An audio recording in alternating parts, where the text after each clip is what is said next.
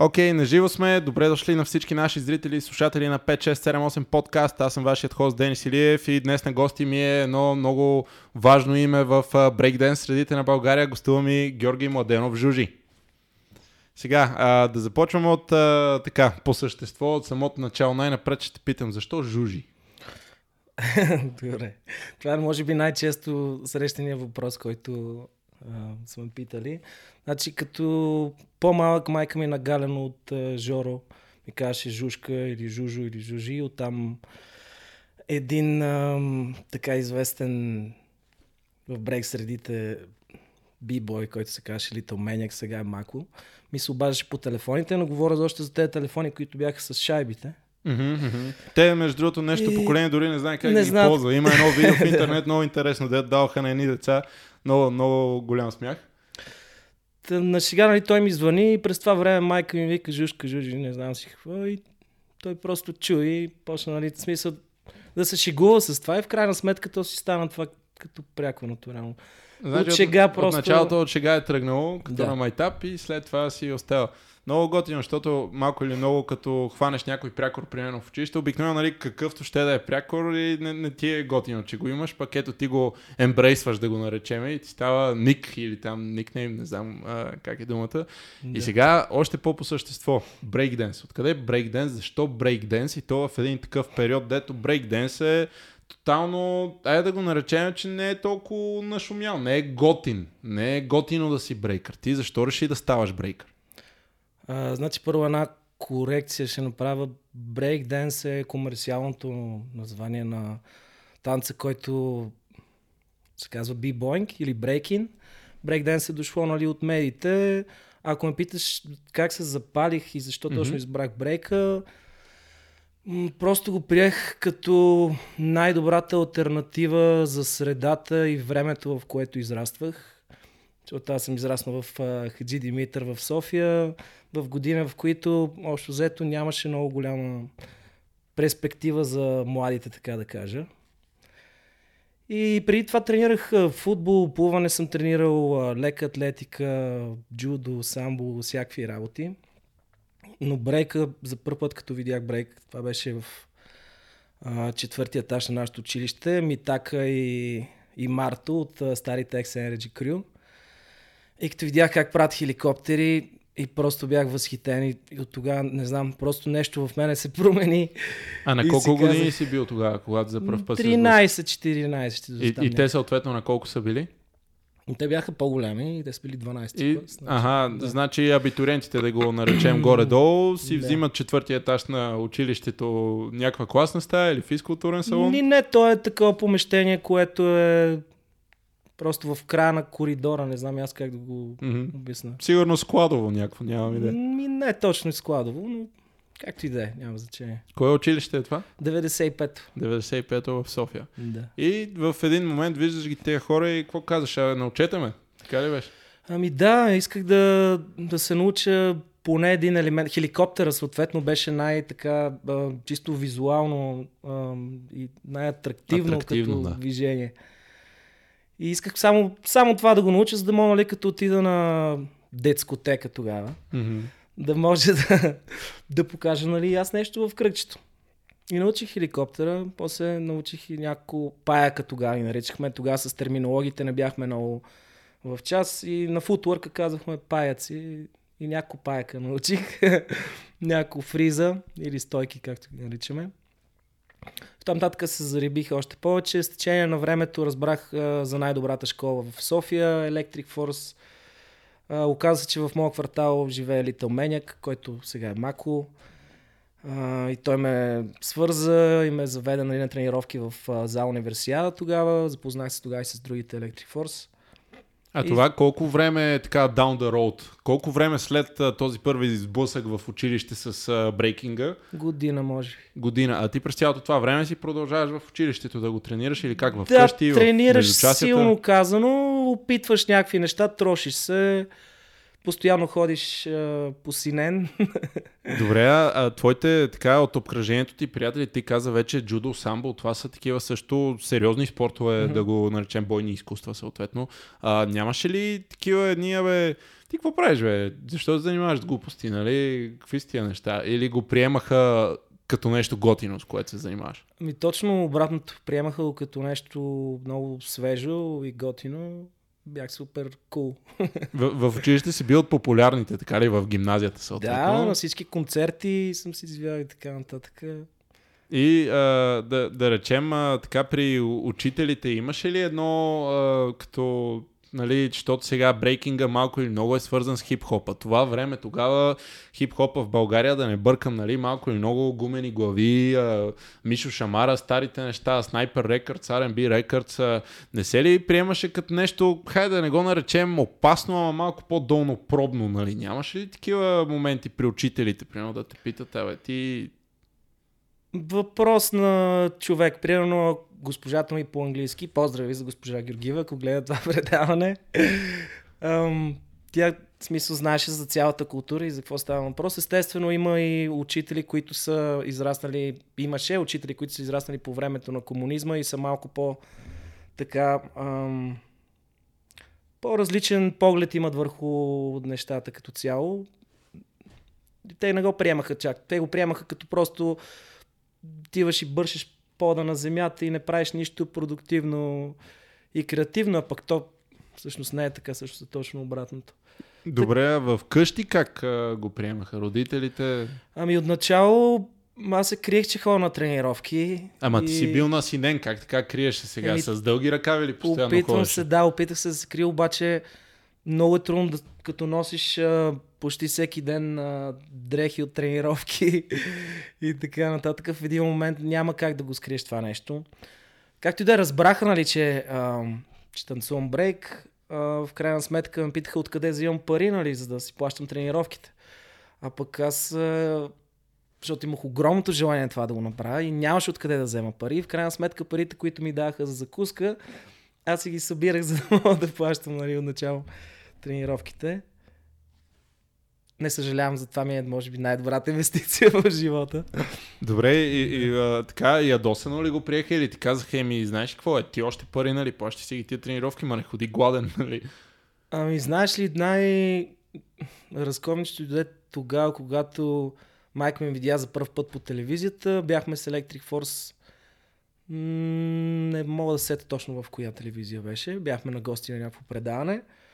И тя тогава, нали, видяме, сина ми, така и така, вече разбира, че Почна е нещо, по друг начин по да друг го приема. Начин, да. Просто някои хора са така чисто, а, трябва да видят в телевизора нещо, за да могат нали, да кажат, че е окей, което е точно така, но... Anyway. Добре, и ти, а, тръгвайки от началото сега, каквото и да си говорим, аз а, брейка смятам, че нали, брейкинга, той е то е много трудно изкуство. Той не е, първо не е за всеки, поне според мен, нали? това не значи, че всеки не може да се научи, ако иска и има желанието, но е много лесно като че ли да се обезкуражиш, защото доста от елементите, включително и хеликоптера, който спомена, те си трудоемки неща. Не е така, влизам и днеска вече го мога. Нали? То си е въпрос на а, хиляди повторения, синки и така нататък. И ти, а, особено в началото, имаш ли такива моменти, в които на теб лесно ли се получаваха нещата? Трудно ли се получаваха нали, в сравнение с другите хора в залата? Примерно, виждаш ли много често такива случаи на о, окей, това готино, ама не е за мен явно, защото не може да ми се получи? Ами, ам, честно ти кажа, аз имах малко привилегия, може би от а, спортовете, които преди това се занимавах и чисто двигателната ми култура беше до така степен, че не мога да кажа бързо, защото тогава пък информацията, нямаше интернет, информацията беше оскъдна и така нататък. Но някакси по, по-бързо влиза в, в нещата. Но го има и другия период, ето говорихме за синките и чупанията, защото гледаш някакво видео от MTV, примерно, и отиваш и пробваш на въпросния четвърти етаж или в залата по-надам. Обаче целият нали, такой, съответно аз трябва да намеря някаква альтернатива. Взимам си най-дебелото зимно яке, и с него върта хеликоптер. шапки. Ама ти това яке не го ли съсипваш а, в процес? Съсипваш го, но... Ема после зимата целта, с какво ходиш облечен? Целта определя средствата. А, целта определя средствата. Това е хубаво да се повтаря по принцип, нали, за просто въпрос на приоритети, както се казва. Абсолютно. Защото сега не знам, то си е въпрос и на семейство, ама аз ако направя нещо такова, примерно родителите ми казват ми, окей, ти си го скъсал, сега ти ще си го носиш скъсано, нали, твой си проблем за якито. При теб така ли беше, не беше ли? Аз така ли, че си ходих смъкнат а, с широки дрехи, скъсан чак. А не, това но... в резултат на брейкинга ли дойде или ти отпреди това си беше в тази култура и, и, и просто нали, брейкинга беше още едно от нещата, които... Не, преди това не, слушах а, рап, нали, слушах рап, естествено тогава беше супер модерно, Prodigy времето, знаеш, ти си... Но брейка беше нещо, което, нали така, просто прозрение получих някакво, което си казах, е това е моето нещо, с това искам да се занимавам. И нямаше, просто нямаше крачка назад. И бях готов на абсолютно всичко да направя, само и само да се занимавам с това и да науча възможно най-много за самия танц и за самата култура. това е, че едно нещо води към друго. ти започваш да се занимаваш с, с брейк, обаче след това разбираш, че е част от една култура, която не е на локално ниво, това е а, световно призната и известна култура във всеки един град, а, всеки един по-голям град, всяка една държава по света, навсякъде се танцува брейк.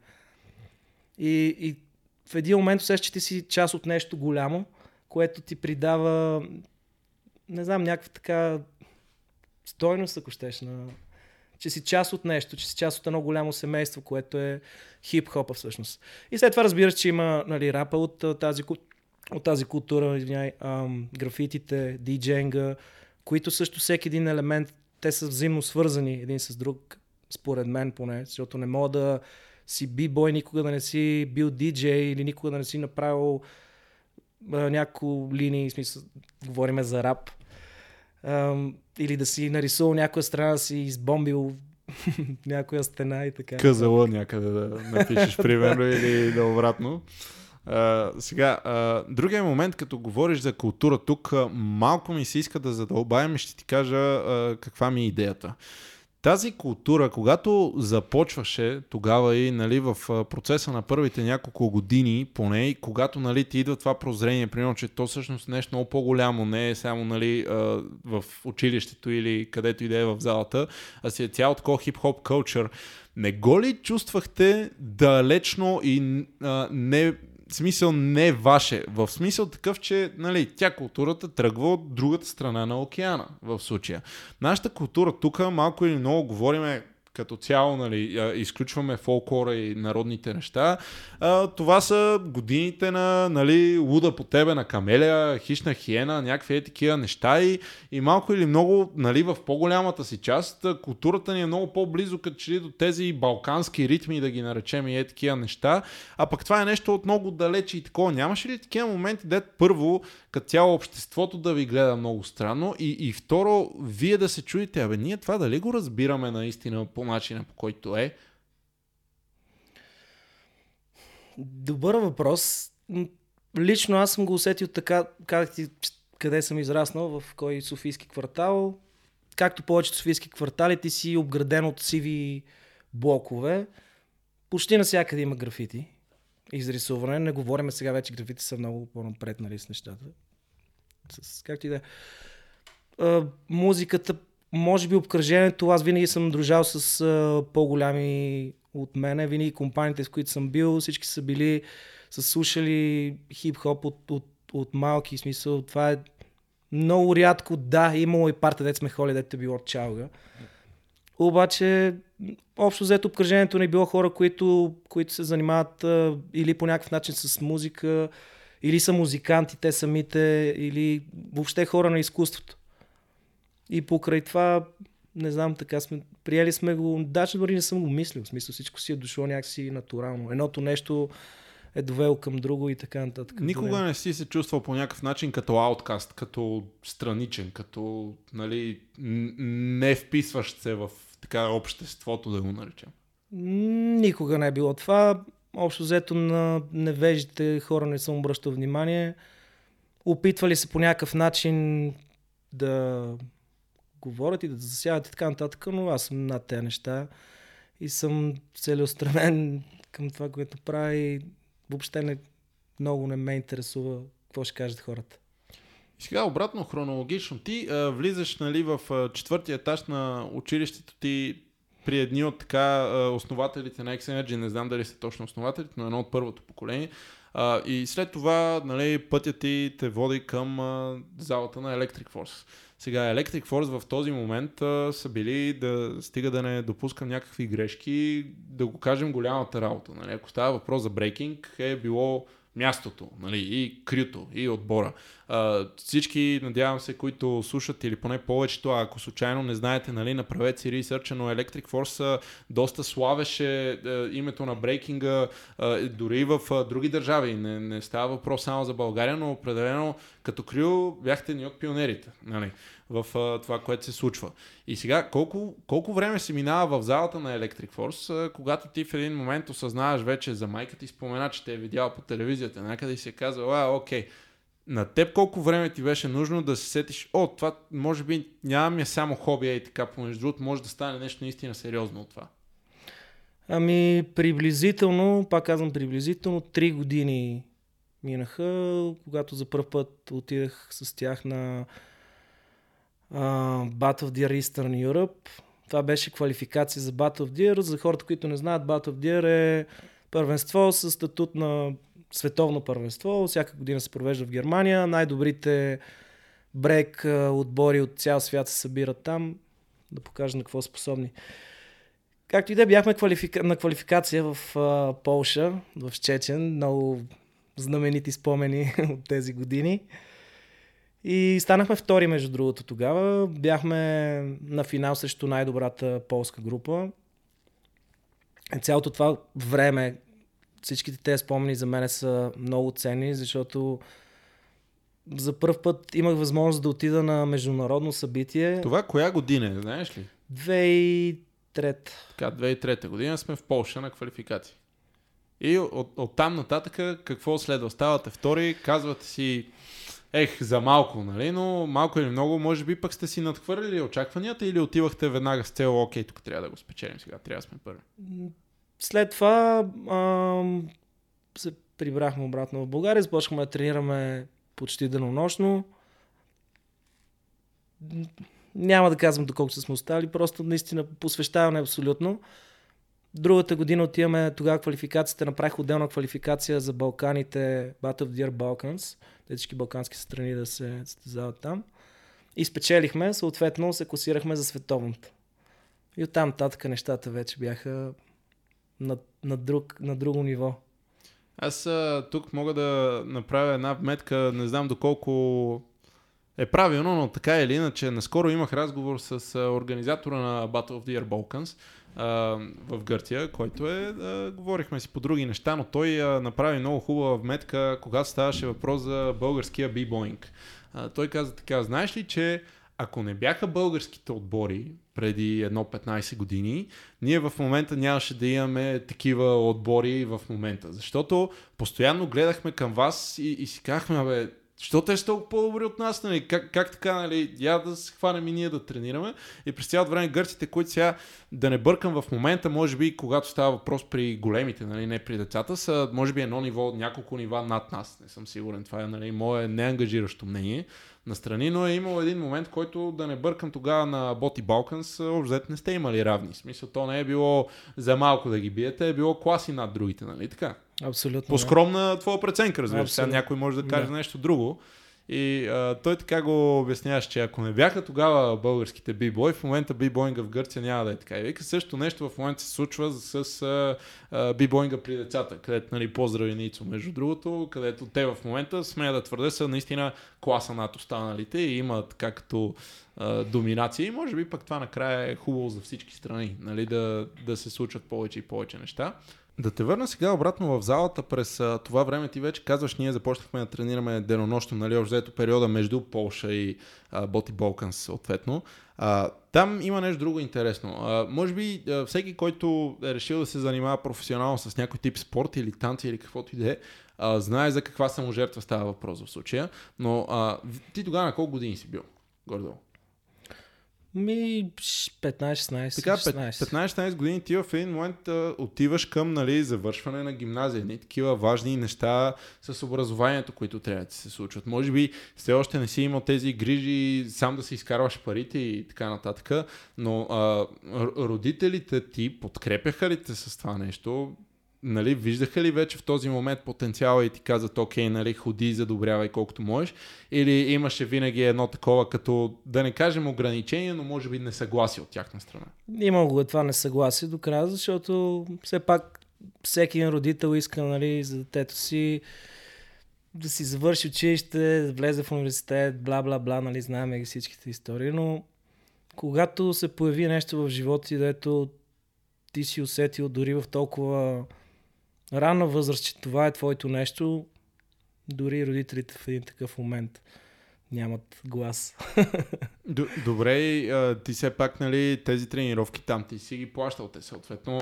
Те ли ти даха парите или пак си намираше други? Пак начин? намирах, да, други, други варианти. Добре, а, а когато става въпрос в училище паралелно, ти какъв ученик беше? Отличник ли беше? Така, не мога да ли? Не мога да кажа, че съм бил отличник, не мога да кажа, че съм бил слаб ученик добър ученик. А в този същия момент ти вече беше ли ориентиран истински, че бибоинга е нещото, което искаш да правиш категорично? Абсолютно, да. Добре, и, и това значи, то е довело до по един или друг начин малко промяна в светогледа ти от гледна точка, че добре, училището ми всъщност то съвсем реално не ми помага толкова много в бибоинга, затова ще си го приоритизирам. Него при университета дори не ми е важен на клас, искам да ставам бибой така. По този начин ли разсъждаваше или винаги го имаше едно, абе хубаво, нека аз да си гледам нали, образованието също, пък да се отдавам през това време. Нали, малко да го наречем като план Б едно. Ами, честно ти кажа, аз влезнах в техническия, не го завърших, все още съм студент, 13-14 година. две години изкарах там но просто така се, така се стекаха обстоятелствата, че започнахме да пътуваме по цяла Европа, започнаха да излизат участия и цялата енергия и време отиваше там. Не съм ми мислил тогава за план Б. Наистина от родителите ми казваха съответно, нали, трябва да имаш нещо сигурно и такова, но аз започнах да се осъзнавам повече като човек и като лично си все по-наясно ставах с това какво искам да правя. И въпрос беше пак на приоритети, дали да рискувам с това, което ми е страст, с това, което ми е на сърцето и с това, което имам като вътрешна, не, като интуиция, ако щеш, усещане за бъдещето ми с това, което правя, или да се отдам на, нали, на това да съм ученик и просто от време на време да ходя да танцувам, което пък от една страна можеше да ми даде сигурност и до някаква степен сигурно, въпреки че няма нищо сигурно, но пък нямаше да съм щастлив. А пък танците, въобще тази култура ме прави много щастлив и за мен е много важно човек да е щастлив и да, да следва сърцето си и вътрешния си глас, защото живота е един в крайна сметка. Но всеки сам си преценява пак. Тук сега няма как да не те питам, нали, така малко от никъде, обаче а, през целият този а, нали, период, а, то не е период думата, общо взето се занимаваш с брейкинг вече доста, доста време. Нямаше ли такива моменти, де си казваш, нали, да, да удряш някакъв тип ментално дъно и да си казваш, аз дали не направи грешен избор? Имало е това, възходи и падения има не само в брейка, според мен всеки един човек чисто психологически, дори да не се занимава с брейк, има тези възходи и падения. Но в момента, в който се чувствам супер долу, ако отида в залата, нещата се променят, защото а, това е хубавото на танца, че той ти действа като един вид медитация. Ти оставаш с музиката и пода и себе си и, и всички други мисли, които, са, които те натоварват фактически, ги игнорираш и, и, и влизаш в един такъв мод, в който хем тренираш тялото, хем мозък от една страна си почива, хем си доставаш някакво удоволствие, защото в крайна сметка, ако не се забавляваш докато танцуваш, нали, Добре, обаче сега вие в един момент вече почвате да нали, правите боти, правите и такива неща. Там, хайде да, да го кажем така, че може би забавлението не е задължително да е било на първо място, защото вие тренирате наистина за да дигате една летва, което е съвсем друг тип тренировка от това mm-hmm. да вляза да си разцъкаме и така да ми е готиничко е сега. А, там как стоят нещата чисто като устременост? В този момент вие имахте ли някакви, или хайде ти конкретно, защото едва ли можеш да говориш от името на всички, но а, имахте ли конкретни цели, къде искахте да стигнете тогава, или беше по-скоро Окей, okay, хайде просто да продължаваме нали, ден за ден, седмица за седмица и да видим къде ще ни отведе пътя. Ти кажеш вече участия се появявали едно друго, били сте в чужбина. Да, да. Ами, след като за трети път спечелихме Battle of the Air Balkans, това вече беше след път три пъти подред, като даже не беше подред 2002, 2003 и 2005, малко им бяга в момента нумерологията, но три пъти сме печели mm-hmm. със сигурност Battle of Year и три пъти сме били на световно, което е след това вече, не знам, други, други приоритети ти идват.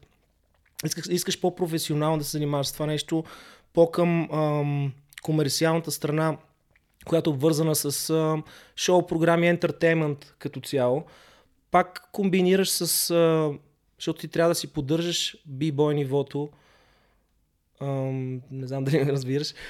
В смисъл, трябва да го поддържаш това ниво, но същото време, ако правиш предимно и само това, трябва от някъде да, а, да имаш някакъв приход. Разбира Съответно, се, да. правиш нали, комерциални участия в най-различни видеа, шоу програми, реклами и така нататък, за да мога да, да има някакъв баланс. Ти на но... колко години беше, когато почнаха тези участия при теб в случай? Ами това беше след, след Battle of the Year общо взето. Значи след 2003-та, колко съм бил? 16. Значи на, горе-долу на 16-17 години така един подрастващ тинейджър вече почти да удря границата да става мъж, ще го кажа в кавички, защото много смешно, аз като си мислих след 18, е, сега съм мъж, бе, къв мъж си. А, така или иначе, а, тогава изведнъж почват да се появяват някакви възможности, а, почваш нали, да ти влизат някакви доходи, независимо колко големи или малки. А, със сигурност е било по един или друг начин голямата работа за теб. Сега, а, имаше ли такива едни моменти, дето нали, почвате да се чудите сега къде ни е приоритета? Ние, що, нали, ние вече сме готини, хайде да, да почваме да, да видим как да правим повече пари. Имаше ли го това като нагласа при вас или винаги чисто и просто бибоинг левела да, да се вдига по-нагоре е бил приоритет? Ами точно стигаме до този момент, в който ние си ходихме по стезания, бяхме спечели съответните нали, Battle of Deer Balkans и беше един такъв буферен период, в който нали, така обикаляхме по чужбина, в същото време имахме участия, много хубави времена, много хубави спомени, запознахме се страшно много хора, бяхме в най-големите събития, свързани с музиката и изкуството в България. Имаше телевизия ММ, преди си спомняш, Роdo, mm-hmm. Rest in Power. И ам, БГ радио и много, много, всяк, на всички най-големи изпълнители, които са били камени, а, канени в България, танцувахме нали, на, на концертите. Въобще топ, топ of the топ. Обаче тогава дойде времето, в което аз реших да поема пътя към острова, към Англия. Просто така се стекаха обстоятелствата, че срещнах един познат калата, специално поздрави за калата, на едно стезание в Холандия. И той ми каза, живее в Лондон, братле, ако искаш ела, много е готино, слушаме музика, си танцуваме. и аз, аз просто съм такъв човек, че ако усетя, че това е моето нещо, и го прави буквално след седмица или две, ще излъжа, вече бях в Лондон. И там вече нещата се развиха по корно различен начин. Ам, много мога да ти разказвам за това, може би ще трябва и още едно предаване. Абе, няма значение, ние изобщо пък не бързаме сега. То е малко, Нали, вие в един момент сега по един или друг начин ти а, решаваш като дете да се занимаваш с нещо, което изведнъж почва да ти харесва много, а, постигаш значими успехи в това нещо, нали, почва да ти носи и приходи и обикаляш и света, което нали, то най-накрая да работиш и да обикаляш света с нещо, което обичаш да правиш, това е една от, може би, най-страхотните случки, които могат да се случат, нали, като да. човек. Според мен лично вярвам, че е така.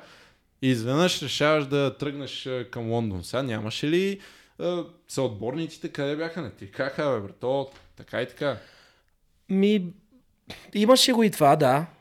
Да, казваха. Обаче аз лично за себе си това, което м- до някаква степен дори си мечтах да го постигна, го постигнах и ам, стигнах едно ниво, в което си казах, че едва ли не няма на къде повече. Защото всичко почва става, монотон започва да се повтаря всяка година това участие, това стезание, всичко започва да става едно и също, едно и също.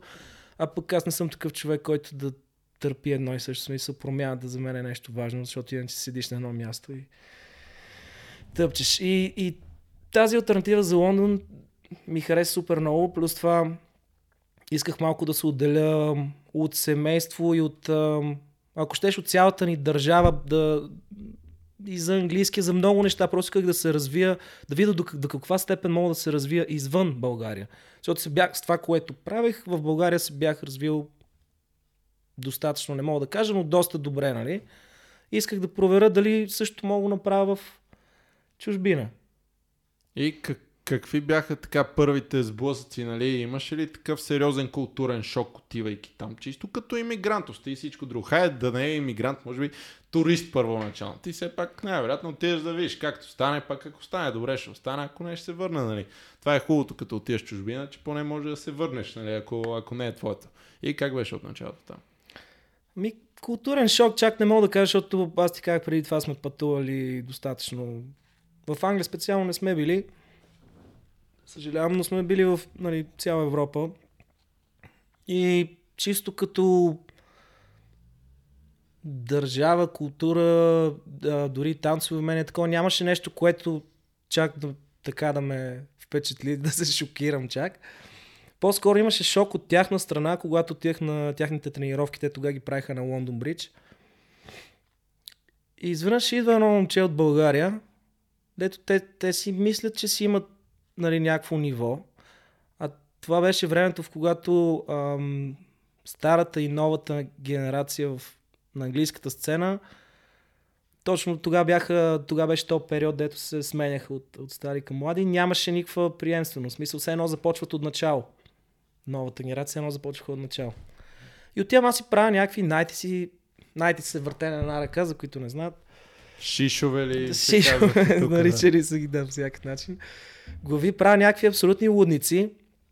И те всички идват, почват се запознават с мене, казват къде си, казвам, Electric Force България бла бла бла, всичко. И започнах да ходя по състезания, спечелих, спечелих там а, всеки месец правят едно състезание Тролдан. Поздрави за Дона Ди, между другото. Дона Ди и Чарли правиха едно състезание в Брикстън Тролдан, което е най-известното. Беше то вече, не се, не се прави това състезание. И спечелих първо място там. Оттам пък ми предложиха работа в, в едно шоу което обиколих Англия две години подред, което беше с битбокс, брейкин, фриран и общо взето, да. Така стрит култури стрит да го наречем култура. или урбан. Да. И общо взето бях... Ама как стават сега неща? Ти печелиш батъл и изведнъж идва някой при теб и така, е, видяхте тук, забелязахте. Абсолютно като по филмите. Идва при тебе един човек, ти казва много добре танцуваш, ние правиме това и това, дай да се видим. Абсолютно като по филмите. И е, това е хубавото в а, един такъв голям космополитен град като Лондон. Ако си добър в нещо, което правиш, няма значение какво е то. И съответно и доза, нали, късмет, може би да си на правилното място. място то, време, да. да. И да си отворен към това да, да говориш с хората и да, да не си като конска паци, имам предвид. Мисля, да Ти си... съответно не си имал езикова бариера в случая английския, нали, да ти е Българ-българ да го наречем. А, от начало да ти кажа си ми беше доста българ инглиша. Но след няколко години доста англичани и мои приятели ме, пох... ме хвалили, че ми е вече доста добър английски. Mm-hmm. But yes, I can speak pretty well. Awesome. А, и колко време се минава от момента, в който отиваш в Лондон за първ път и а, печелиш този батъл и тръгваш на турне? Колко време мина? Ами две години близо. Значи ти през тия две години, за да се разбереме а, правилно какво правиш докато се стигне до това турне? В смисъл, работиш какво? Как, как се прехранваш? Работиш танцор, уличен танцор, значи на Оксфорд Циркус, това е центъра на Лондон, там ще ви по-известно, може би всичките светещи реклами, нали, както в Нью Йорк е Таймс да, Square, в Лондон е, mm-hmm. да, Оксфорд Циркус. И там правихме улични шоа. През седмицата, уикендите танцувах по а, детски рождени дни, по разни корпоративни. Общо взето с танци. Ама не си мил чини никога, така да го... Никакви такива. Две седмици съм работил като пица деливари. Това ми е общо взето, иначе с И какво не ти хареса в пица деливарите? Ами просто не беше моето, но имах период, в който нямаше как просто. Опря наистина нож до кокала и но пак накрая въпрос може би на това, че си приоритизираш, знаеш какво искаш да правиш и си окей okay да направиш жертвите на този момент, нали, така че да можеш да продължиш да се занимаваш с това, което правиш.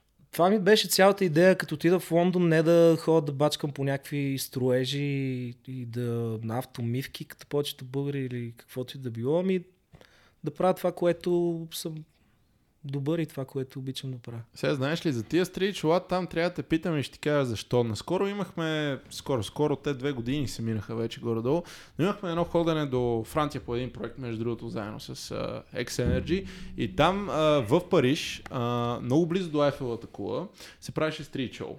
Uh, което беше събрало сядане, казвам голяма дума, ама ако не го гледаха едно 5-600 души нали, в този момент, в който ние минахме, нали, и а, обърнаха ни внимание там, че буквално се бият с а, ножове и с боксове, нали, кой ще вземе спота, защото той нали, е туристически спот, съответно да. минават много хора и а, много голяма част от тях нали, ще ти пуснат. То пък всеки като ти пусне нали, 500 човека да ти пуснат по 1 евро, 500 евро за 15 минути. Примерно, нали, добър оборот си е. Пак нищо, нека го делиш после с още. Те, между другото, бяха 4-5 момчета. И въпросът е, че много ни разказваха как така на по underground, нали, комьюнитито стават а, наистина битки за това кой взима спотовете при стричват. Сега в Лондон няма ли го това? Ти казваш, вие сте го правили в една от централните зони.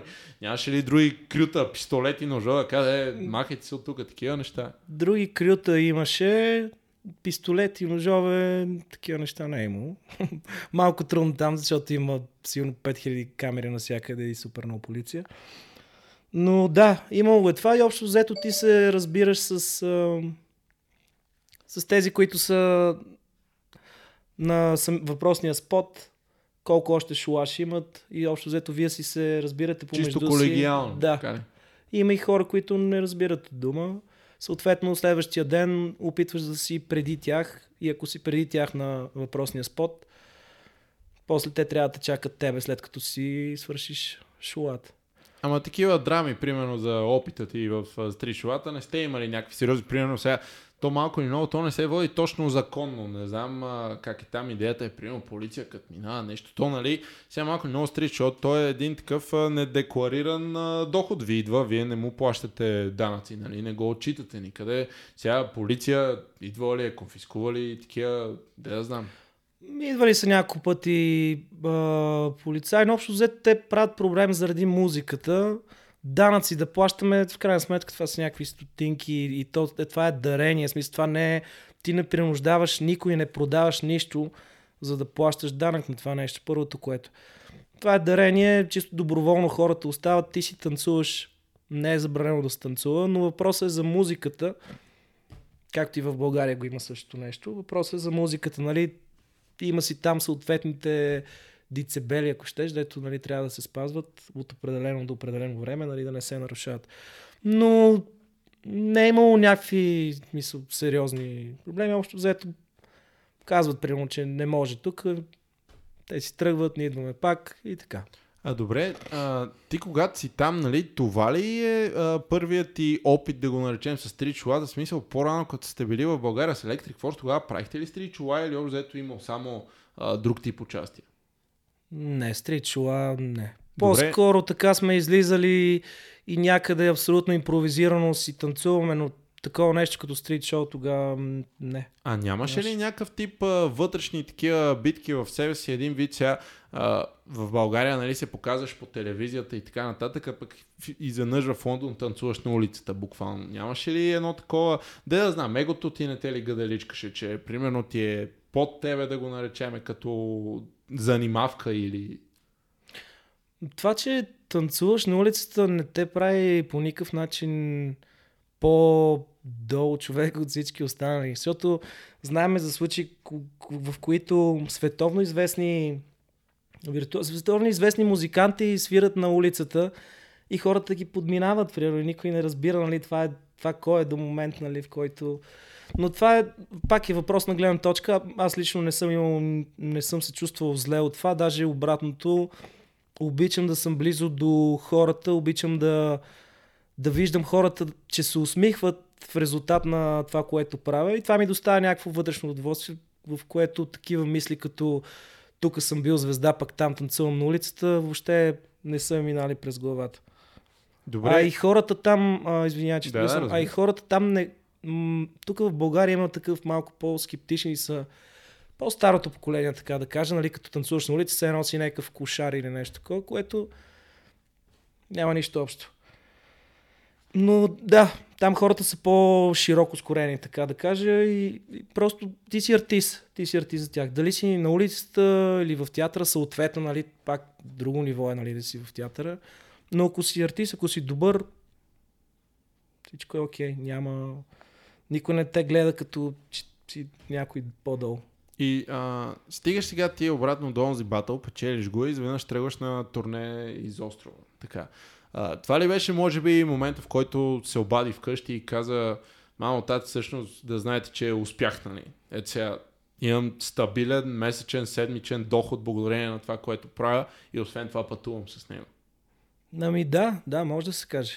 Това беше наистина life changing. В смисъл беше... А то като аудитория, как, как се случваха тези шоа? Бяха ли по-така пак урбан, улични или бяха в а, театри или как? Ами значи както е Дисниленд в Париж, mm-hmm. в, а, в Англия Бътлинс се казва mm-hmm. тези. Те са огромни, огромни а, резервати, такива с увеселителни паркове, с не знам си колко сцени, нещо огромно, не мога да си представиш.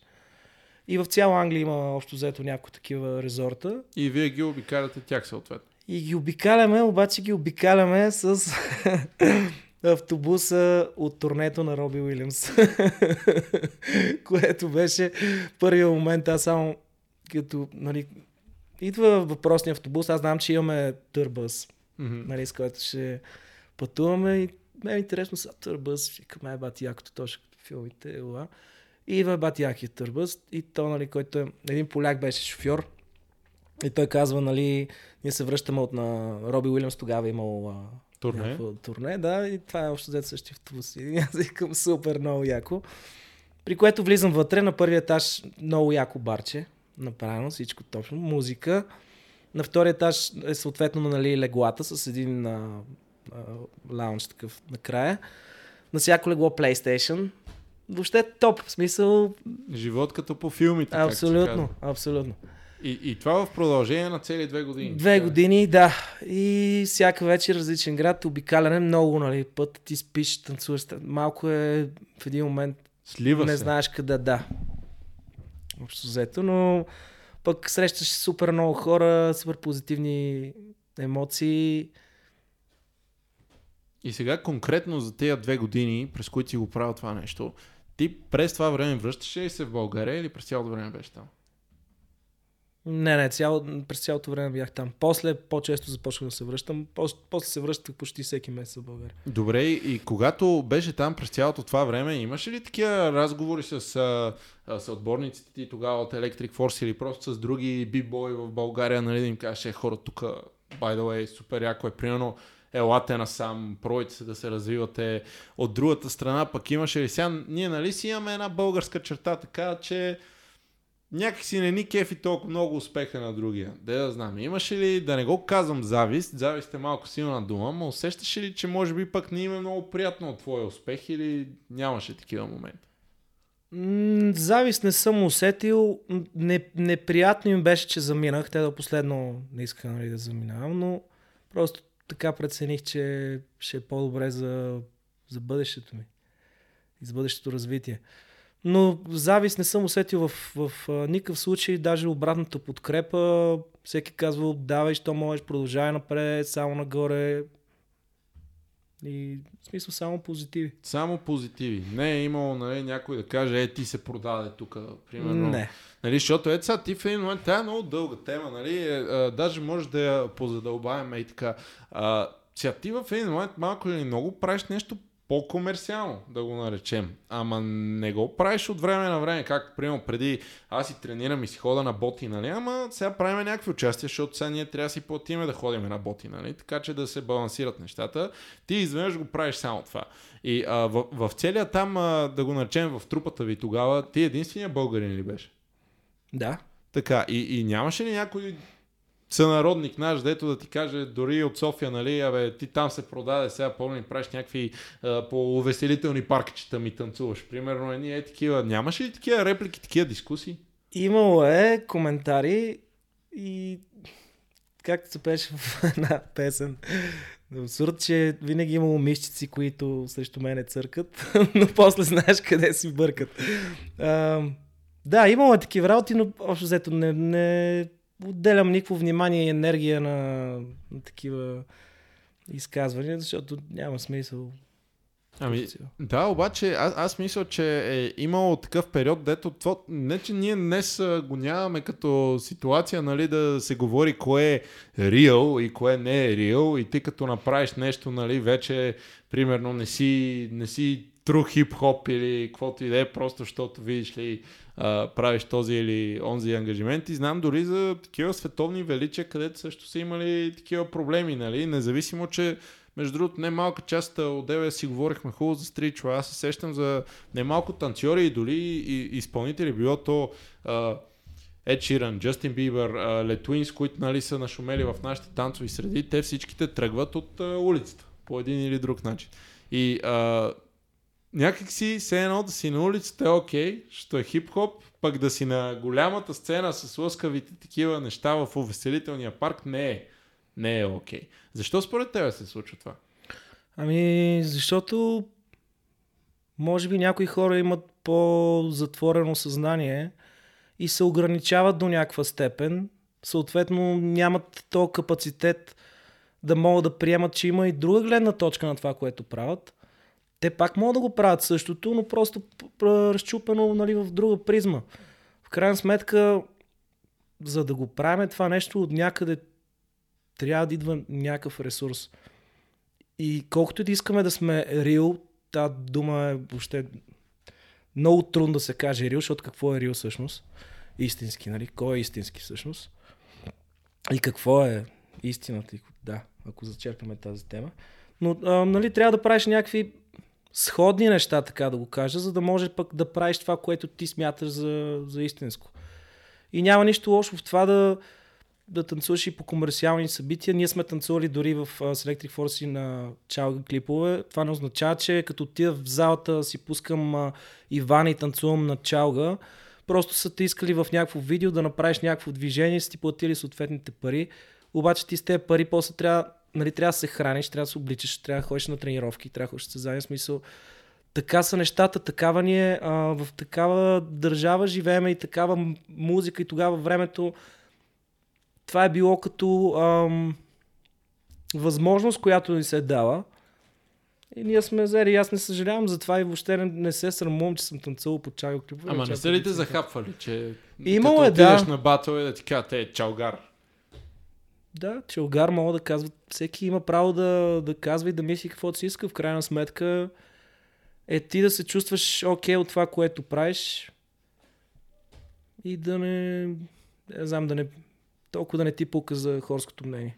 Аз тук ще си а, добавя и от мен така моето си мнение, за, защото той а, казуса да го наречем наистина особен. Разбира се, че всеки един артист, когато става въпрос в сферата на хип-хопа, в твоя случай ти със сигурност би предпочел да изкарваш само пари от това, което най-много ти допада на теб. Било то нали, на големи сцени или на по-малки и такова, но това да ти носи парите. Само дето, ако тръгнеш реално да го живееш този живот, не нали, а, както примерно казваш, да работиш доставчик на пица, ама иначе слушаш хип-хоп и да ходиш да тренираш и да коментираш тия, които го живеят наистина живота. С други думи, това ти е дохода. В смисъл, правиш ги тия танци и каквото изкараш тях, това е друго. Няма. А, нещата са много, много, много различни. И някакси аз имам чувството, може и да бъркам, че винаги най-злобните коментари тръгват от хора, които те реално, аз не казвам, че някой не е почитател на културата или че не е фен или че а, такова, обаче не го живеят живота в смисъл, че не, не си плащат сметките само с това. Мисля, че в голяма част най-злобните коментари идват именно точно от такива хора. Защото най-накрая ти реално трябва в един момент по някакъв начин да, да направиш някакъв компромис с нещо. И ти хубаво казваш, че аз, нали, сещам се, момчето от Tex Energy също примерно са снимали чалга клипове, нали, тук не е идеята да хвърлям някакви топки да набеждавам, но това не ги прави като че ли по-не хип-хоп. Нали, не, не, не мисля, че това трябва да е някакво мерило. Въпреки това обаче ни е трудно. И мисля, че не е трудно само на българи. Това като че ли в световен мащаб продължава да го има. Да. И плюс това ти не пееш чалга, не танцуваш кючеци. Ти си в част от някакво видео, където режисьор е решил да има нали, нещо по-интересно, нали, да, да направиш някои движение. Да, и пак не въртиш кючек, както, казва, както казваш, нали, за да може да се гледа по друг начин. Хубаво, сега, връщаме се обратно на острова. Ти правиш това нещо в продължение на две години, накрая какво? Просто продукта ли приключи или ти си каза, окей, стига ми е всъщност? Достатъчно. Преключи, преключи. Те бяха... Просто се изчерпа самото... Те бяха две подобни шола, така да го нарека, първата и втората година. И в един момент вече самите менеджери искаха нещо корено различно и вече нямаше, нали, нямаше такъв интерес за подобен вид шоу. А, но пък тогава започнах да ходя на различни кастинги, участвах в а, няколко видеа, състезания, започнах да отворих си школа, започнах да преподавам. А, частни уроци също така започнах да давам. А, явих се в а, едно предаване God to Dance. Това е на американския вариант беше So You Think Can Dance. You can dance. В а, Англия обаче God to Dance. Mm-hmm. И там стигнах до осмина финал, mm-hmm.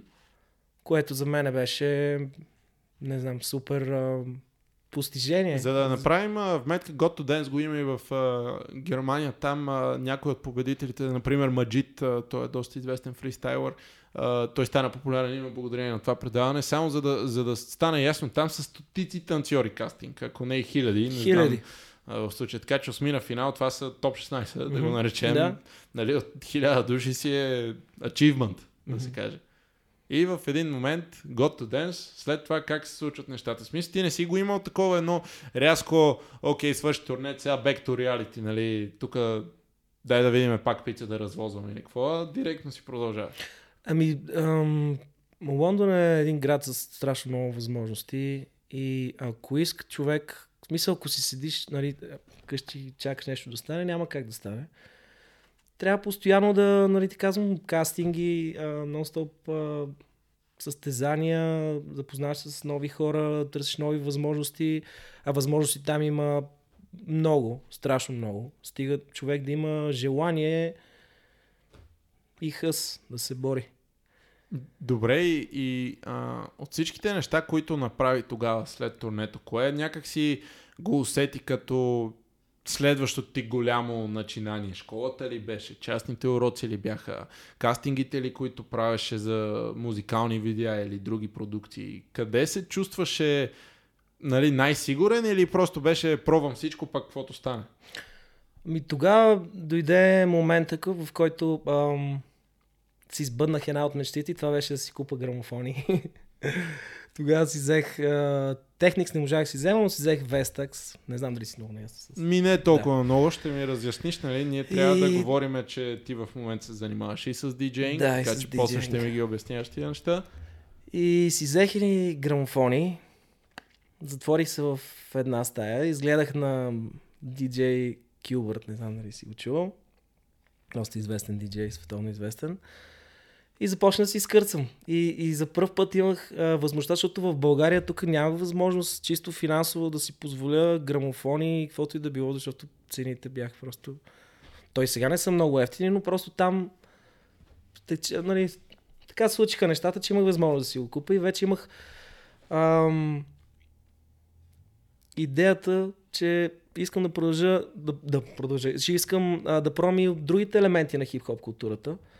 И сега имам възможността и ще го направя. И започнах всички любими мои парчета, съответно да, да си правя някакви миксове с тях и да се скречирам върху тях.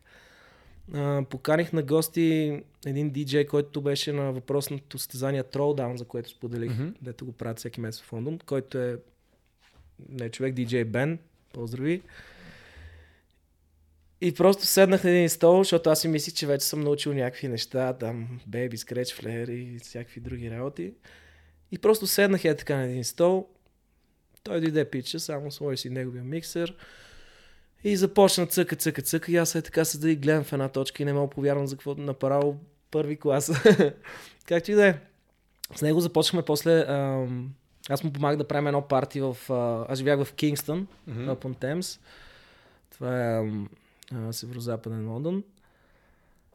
Ам, и ставаха много яки партита. Хип-хоп с брейк танци и така нататък. И общо взето в, в тази насока гледах нали, с, с, с диджейнга, от време на време правих а, участие с а, брейка, уроците. Имаше такъв един период, да си продължи няколко години, дето общо взето не съм имал нещо като за следваща цел. По-скоро някакви а, състезания в Лондон по, нали, с брейка обвързани. Добре, трябва сега да те питам, защото аз по един или друг начин темата и извъртам и а, към тази а, нали, не толкова удобна тема, може би. А, когато беше там, минава турнето, почваш да се занимаваш с други неща. Сега, доходите, които изкарваш, те бяха ли такива един вид да преживявам или напротив, чувствителна разлика се усещаше в сравнение, ако го правиш в България, да се нарече. С други думи, оставяха ли такива при да пращаш на семейството или други неща, как нали, голяма част от българите, които отиват да работят в чужбина, го правят и с тази цел да, да помагат да се издържа семейството им тук в България, нали? А, как се случва, или беше на ръба, ама някак си не ти пукаше толкова? По-скоро съм бил на ръба и не ми е пукало толкова.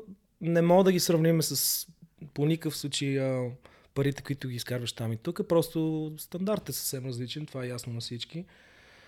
Но, а, както знаете, музикант и артист къща на храни, всичко е на... работиш от проект на проект, нямаш нищо сигурно, но пък има, нали така, възходи и падения. Има моменти, в които съответно имаш много работа, имаш може би по-висок доход от всички средностатистически хора, които изкарват нали, някакви пари, но въпросът е на това как а, ти ще си менеджираш сам нещата по какъв начин, за да може да продължиш напред до следващия проект или до следващия и така нататък. Добре, в ето този период нямаше ли едни такива обаждани от вкъщи, дето са малко, гледай сега, ти вече не си на 17, моето момче, нали, вече си мъж, тук трябва да мислиш евентуално нещо семейство, друго, нали, такива неща. Нямаше ли някакво напрежение най-сетне? Окей, хайде сега това го остави малко на втори план и хвани се с нещо сериозно. Ми, не, аз след като... Мисля, аз от малък съм почти независим, мога да кажа. И общо взето не е имало, не е имало такива работи. В смисъл не е имало такива дискусии. А ти в този момент а, мислил ли си един вид, а, аз примерно искам да нали, да създам семейство, въпрос ли е било на момиче до теб в случая или не, или, или не е било приоритет? Да, беше. И, имах момиче, обаче не, така да кажа не се случиха нещата. Съответно, след това по някакъв начин това ми повлия, че не се случиха нещата, защото ние бяхме така доста време заедно, няколко години. И това ми повлия до някаква степен. Ам, и чисто психологически, съответно и вече в участие, в каквото правих, някакси нямах, бях изгубил този стимул.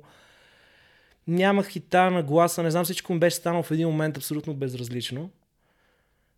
И в този момент реших, че може би е време, че съм взел всичко от острова, въпреки че никога не мога да си изморен от Лондон. Реших, че е време да се върна в България и така направих. Прибрах се тук и започнах общо взето от начало. Защото хората малко ли много те забравят, нали, като ти в чужбина, пък като дойдеш, го има това, че си казват, сега, нали, ти идваш там, на къв се правиш, сега, нали, но, а ти не се правиш никой се казва, нали, ти си се променил, което е абсолютно нормално, като живееш в чужбина години, ти да се промениш. Ти без да живееш в чужбина, хората също така се променят, а пък, нали, като живееш в различна среда, нали, различни хора и спазващи се закони, нещата са по-различни. Обратно в България. След колко време е в Лондон? 8 години. 8 години. И след 8 години казваш, окей, връщам се. И как се казва, добре, откъде започна пак, връщайки се? Какво беше първото нещо, което знаеш, че искаш да направиш? Школа ли да си направиш? К- къде беше? На морето. Ама... Прибрах си, отивах на морето и директно, а, не знам дали знаеш, но всяко лято правиме улични шла в, mm-hmm. в Варна. Даже много хора, не знам, защо си мисли, че съм от Варна, не съм от Варна, от София съм. Но просто така се случва, че последните 6 или 7 години вече не мога да ги преборя. Всяко лято сме в Варна и танцуваме с поздрави на Шифури и Каята. И Бибо Лако. All the way from Варна. И, и цяло лято прекарваме там с а, улични танци, тренировки, и партията. Звучи, как да го кажем, не е зле. Не, не е зле. И добре да, ама сега свършва, свършва туристическия сезон във Варна и ти октомври месец какво правиш? Ами идваш и започват а, разни проекти. А, работих а, един проект а, съвместно с социални грижи за един дом за деца сираци. И не знам, много ме докосна идеята, че може по някакъв начин да помогнеш нали, на тези деца. Чрез брейк танци, не знам те по каква линия, как, не мога да сета точно как ми бяха открили. Но това си беше нали, за, за цяла година, общо взето проект. Ам, направих ам, от тези деца невероятни танцори. Те не знаеха дали ще имат такива възможности. И в крайна сметка ам, имаха шоу, което беше в Виена. Защото ам, сам, ам, самата програма, самата, ам, самия проект се оказа, аз не знаех от началото, но се оказа, че е финансиран от ам, дъщерята на шефа на Райфайзен банк. Не мога да ти кажа в момента името й. Okay. Но а, идеята е общо взето те по цял свят нали, спонсорират такива а, домове за сираци и, и на края на а, годината правят в Виена, в Райфайзенбанк, в самата сграда, правят шоу за тези деца. И общо взето аз им правих хореографията. Mm-hmm. И те отначало бяха такива много, защото не знам дали си ходил в такъв дом, но те деца са много оценяват ама всяко едно нещо. Това ли искаш да кажеш? Защото моето впечатление точно е такова. Да, те те гледат като Господ, Господ едва ли не. Буквално. И повечето от децата, да не кам 90% бяха от а, ромски происход, но те казват, а, още с влизането ме нарекаха господине, което за мен беше нали, така малко шок. Се втедна е, да. господине, господине. И така, общо взето, почти една година с тях се занимавах, научих ги основните движения и стъпки в брейка, те супер много се кефиха. Невероятно шоу направиха в, в Австрия, в Виена, съответно всички бяха супер хепи. Въобще целият проект завърши много, съжалявам, сполучливо. Добре, сега а, малко по-към, а, как да ти кажа, по-към брейка ще ориентирам веднага с някакви такива как да го кажем, може би малко по-неудобни въпроси, хайде и така. Сега, искам да ми кажеш, според тебе, в момента, без нали, някакво напрежение, твоето лично неангажиращо мнение, примерно, насочи ми, кои са най-добрите бибой тук в държавата в момента. Няма значение, топ 3, топ 5, може да не ги класираш, нали, първи, втори, трети. Кои са бибоите, които така носят next level, да речем, в момента? Значи, първото нещо е, че държава няма, бибой почти също няма. В смисъл има бибой, но те се броят едва ли не на пръста на едната ръка.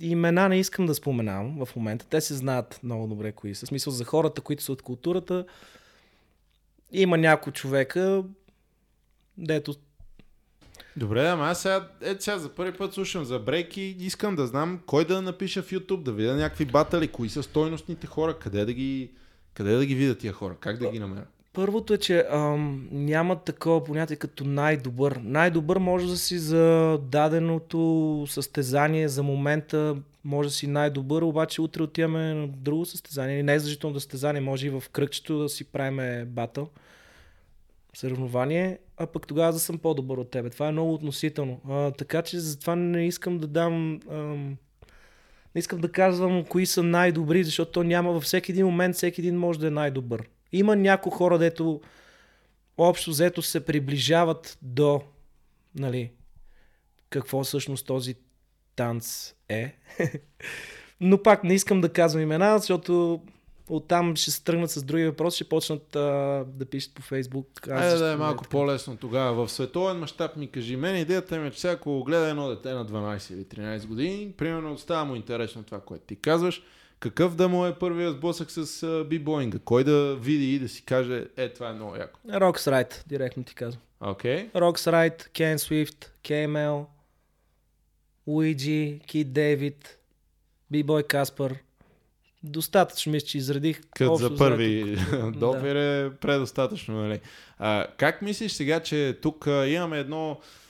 Темата е сложна, разбира се, но как да стане с следващото поколение бибой в България? Примерно децата, които е сега влизат в зали. Да има школи, които ги работят, нали? А, пак може да пращаме поздрави на Ицо горе-долу във всяко едно предаване, но с изключение на него има много други школи, има в София, има а, в други градове, където се занимават, ама защо някакси а, как трябва да стигнем следващото ниво според тебе лично? Какво липсва в момента?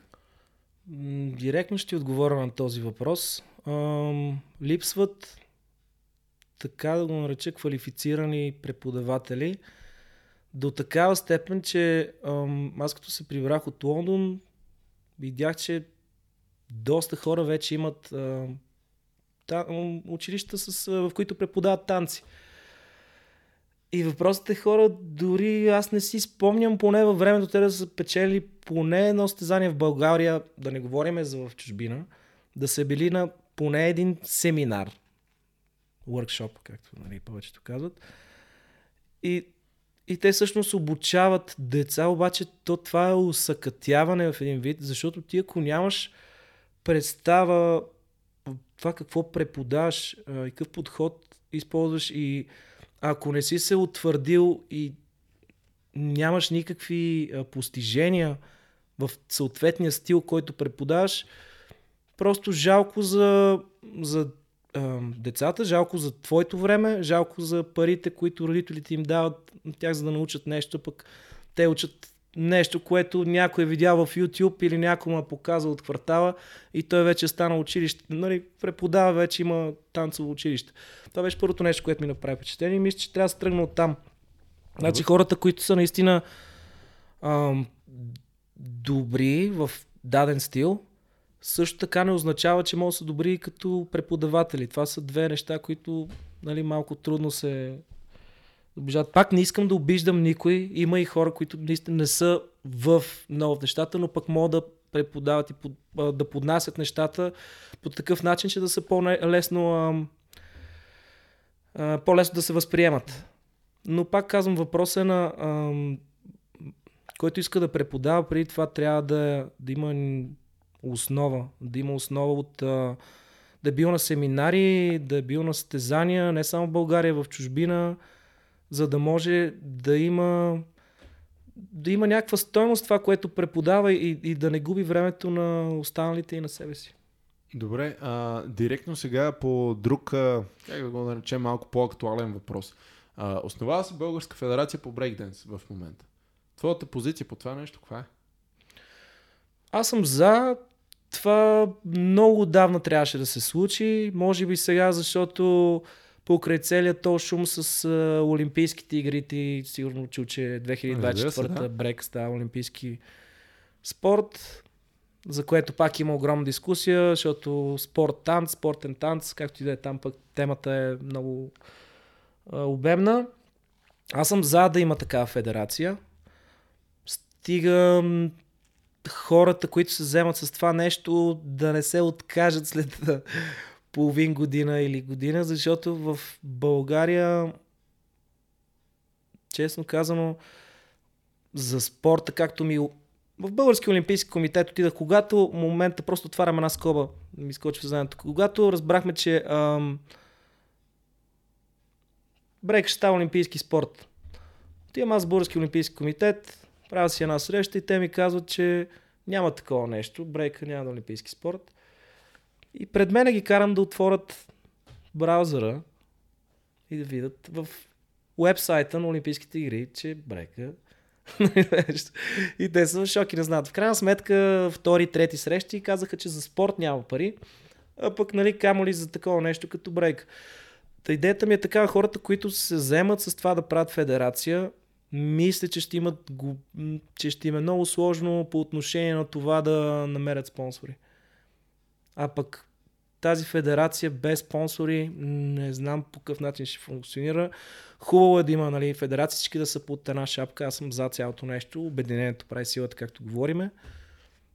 Но в действителност знаем, всичко е друго. Но да, за, за съм, за федерация. Успех пожелавам на хората, които се занимават. Аз каквото мога ще съдействам и ще подкрепя винаги за общото благо на културата. Така, а, по същество сега за българската брейк сцена и така да го наречем малко по-общо. Има ли неща, които а, вече споменахме нали, за школите конкретно, но други неща, които ни липсват дори при по установените имена, така да го наречем, доказаните имена. Има ли някакви неща, които според тебе е добре да се променят за по-добро? Има, да. Кои са? Давай по Ами, аз лично като започвах, дори, дори да съм нямал пари, съм гледал да отида на почти всяко едно събитие, било то локално или нали, извън България. Правил съм всичко възможно, всякакви саможертви, само и само да, да пътувам повече, да се запознавам с повече танцори и да обогатявам ам, знанията си относно, относно танца. И мисля, че това липсва. Сега хората са малко по-резервирани. Да, окей, имаш интернет, мога да влезеш и да видиш какво е било. Или е вече, защото нали онлайн всичко може да гледаме. Но ам, друго е да отидеш там, да влезеш в това кръгче, да усетиш самата енергия на хората на това събитие, да се познаеш други хора, да чуеш тяхната история. Това за мен са неща, които са много ценни и не може, няма как от разстояние да, да се случат. И, и другото, което е, че а, относно събитията. Значи последното събитие, брейк, което а, аз имах а, възможността да организирам, беше а, края септември началото, ще излъжа, това беше на Extreme Fest, направихме mm-hmm. топ рок и футворк батали. Mm-hmm. От тогава, аз поне не си спомням, сега дето имаше джем за, за шифурчето, но това е нали, съвсем не е състезателна не е част, това е съвсем... Да ми няма други, други хора, просто не са се хванали да направят някакво състезание. В Лондон, докато бях, всяка събота и неделя има джем. Всяка събота и неделя има състезание. Значи ти ако имаш всяка събота и неделя състезание, представи си какъв стимул ще имаш, ти не мога да си покажеш пак същите неща, ти отиваш в залата и пак почваш да тренираш. Искаш или не искаш, ти ще почваш да дигаш ниво.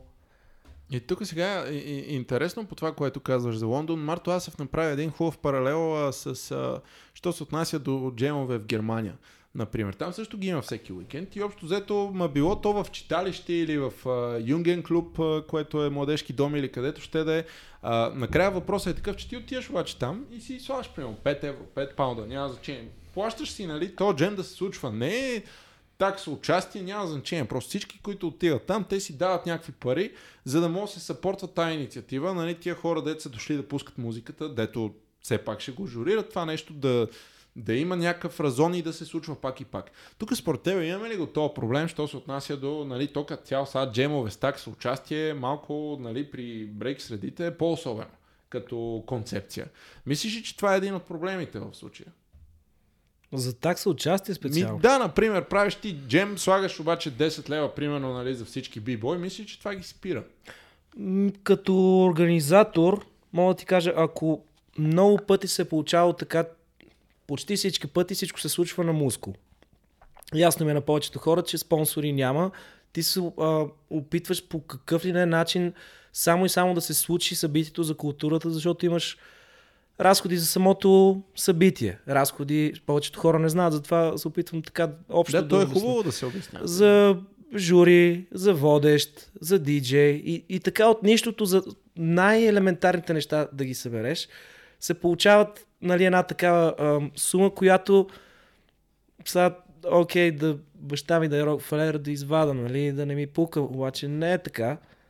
И трябва да ги извада от себе си. И съответно, някой път, някой, зависи пак по, с клуба, който работи с хората, които си поканил, каква ви е договорката и така нататък, но някой път може би се налага организаторите да, да слагат такава такса, въпреки че аз на последното бях сложил не заради друго, ами за да видя колко хора ще запишат, защото ние в България го нямаме а, това нещо да се запишеме предварително, за да знае организатора колко човека ще има, за да може да си предвиди, да защото все пак трябва да се направи сметки, програма. Да. да. Всичко е в последния момент, ама мога да дойда, ама мога и да не дойда. Еми, това е неуважение към човек, който се наел да прави това събитие за всички, които танцуват. И... Да, общо взето. Но това... не... Какво ти кажа? Въпрос много относително. Може би, ако се наложи, да. В чужбина е така, да. И пак не на всички джемове има за такса участие, но тя е някаква символична такава, която ако то в крайна сметка тази част те пари ще отидат за наградния фонд или за жури или за, не, за нещо. Няма си ги сложи организатора в джоба. Аз определено мога да тръгна да а, ровичкам още, защото за мен 10 лева е също сума, образно говорим с цифри, нали, но това също е една символична сума за нас. Че то ако трябва дори всеки уикенд теоретично, което при нас няма как да стане, да го сложим всеки месец да се тръгне от всеки месец да има някакъв ивент, било то в София или в а, другите по-големи градове, или да се редуват без значение. Между другото, а, това е една от целите, доколкото аз съм запознат на предстоящата федерация, нали, когато навлезе вече в действие, да, да има събития. Реално. Всеки един клуб по един или друг начин, който членува, да, да е ангажиран да направи някакво събитие, а пък другите клубове не да са задължени, но пак да имат хубав ангажимент да, да отидат и да го съпортнат това нещо. Нали. Но накрая ти 10 лева сега може да ги економисаш за 2-3 дни дори и дете да се. Говориме, както ти каза, от банички, от закуски, няма значение. И, и за мен това също не е някаква сума проблемна, че да, да опрем до 10 лева и затова да няма джем, според мен. А накрая пък то наистина а, спонсори няма, ти го каза, или всички сме страшно некадърни и нещо не може да ги намерим. Има някаква причина просто спонсорите като цяло да са по-резервирани нали, към денс събития, като цяло. И съответно, какво? Еми дай да не правим ивенти. Еми като не правим ивенти, как ще ни расте сцената нагоре? Някак си, то нали, едното води до другото. И а, аз даже понякога съм имал и от обратните разговори, които са, ми няма да правим ивент, защото то няма достатъчно силни танцори, за да ивента да стане както трябва. Ми, Ма ти без изобщо да имаш ивент, пак хептен няма да имаш достатъчно силни танцори. Абсолютно си прав, да. Малко е такава, нали, омагиосен кръг става.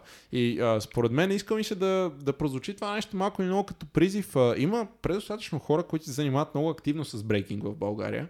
А, всеки да го приеме малко при сърце, като че ли може да има много голяма промяна. Защото коментирахме, има една такава дупка в брейкденс поколенията в България, която си личи и, и, и не е добре да я има, според мен. Не е окей децата да стигат 16, 17, 18 и примерно да, да спират, защото не виждат защо да го правят. Защото ние тръгнахме разговор от там. Той е много трудоемък.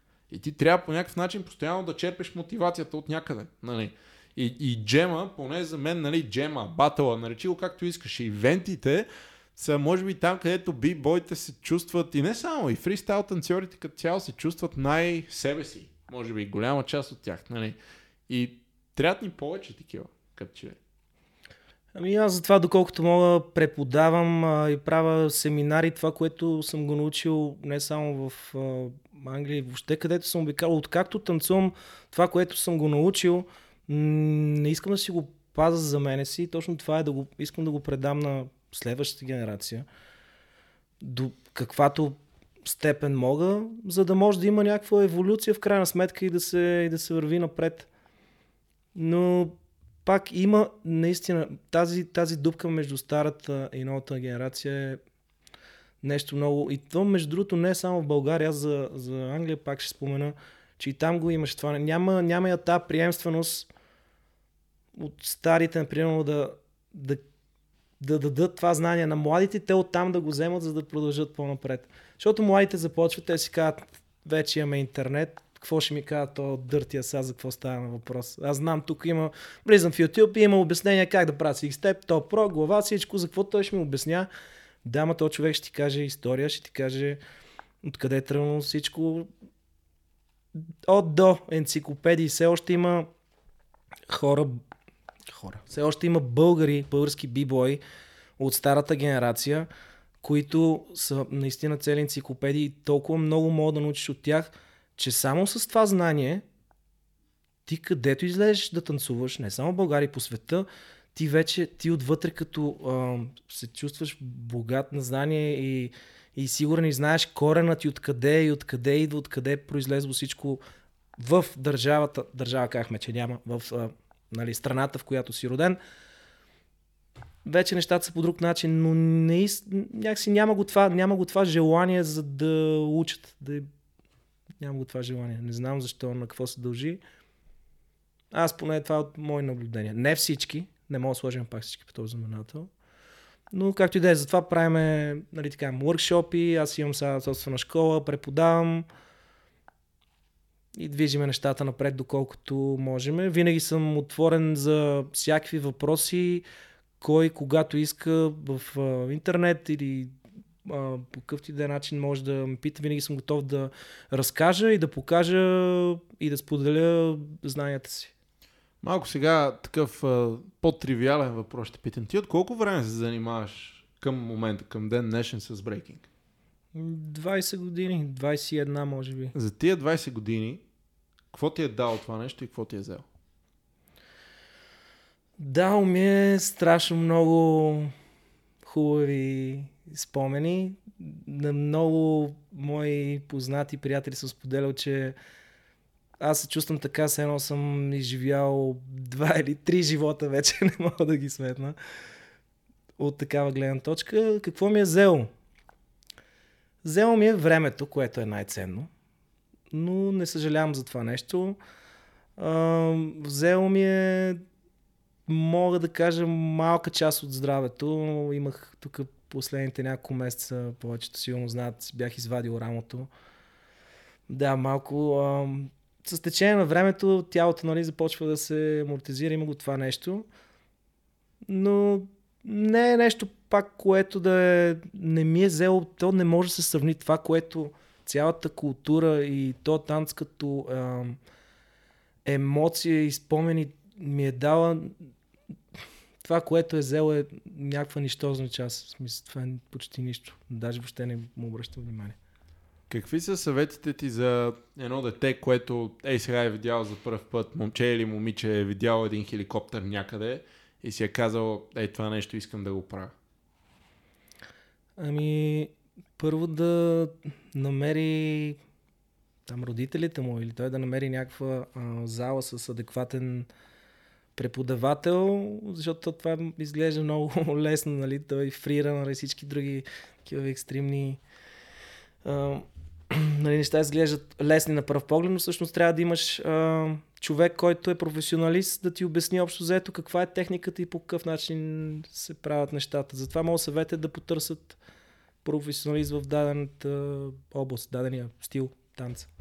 Брейк. Окей, okay. и сега за така финал на нашия разговор. Ако е останало нещо, което е така сме говорили, обаче не си го казал и просто би искал да го кажеш в свободен текст на всеки, който е издържал до края и е слушал с а, интерес и иска да чуе, какво би казал? Uh, искам да кажа нещо, което аз по-рано ти споделих.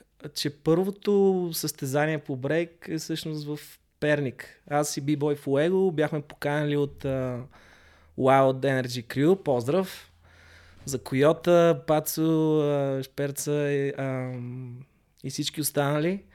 Първото състезание беше невероятен спомен в uh, как се каже тази зала, ти я каза преди малко. Дето в младежкия дом. В младежкия дом, да. Там ни беше първото така...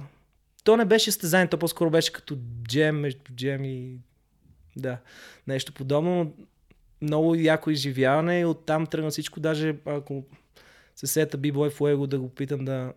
Той сигурно пази видеото.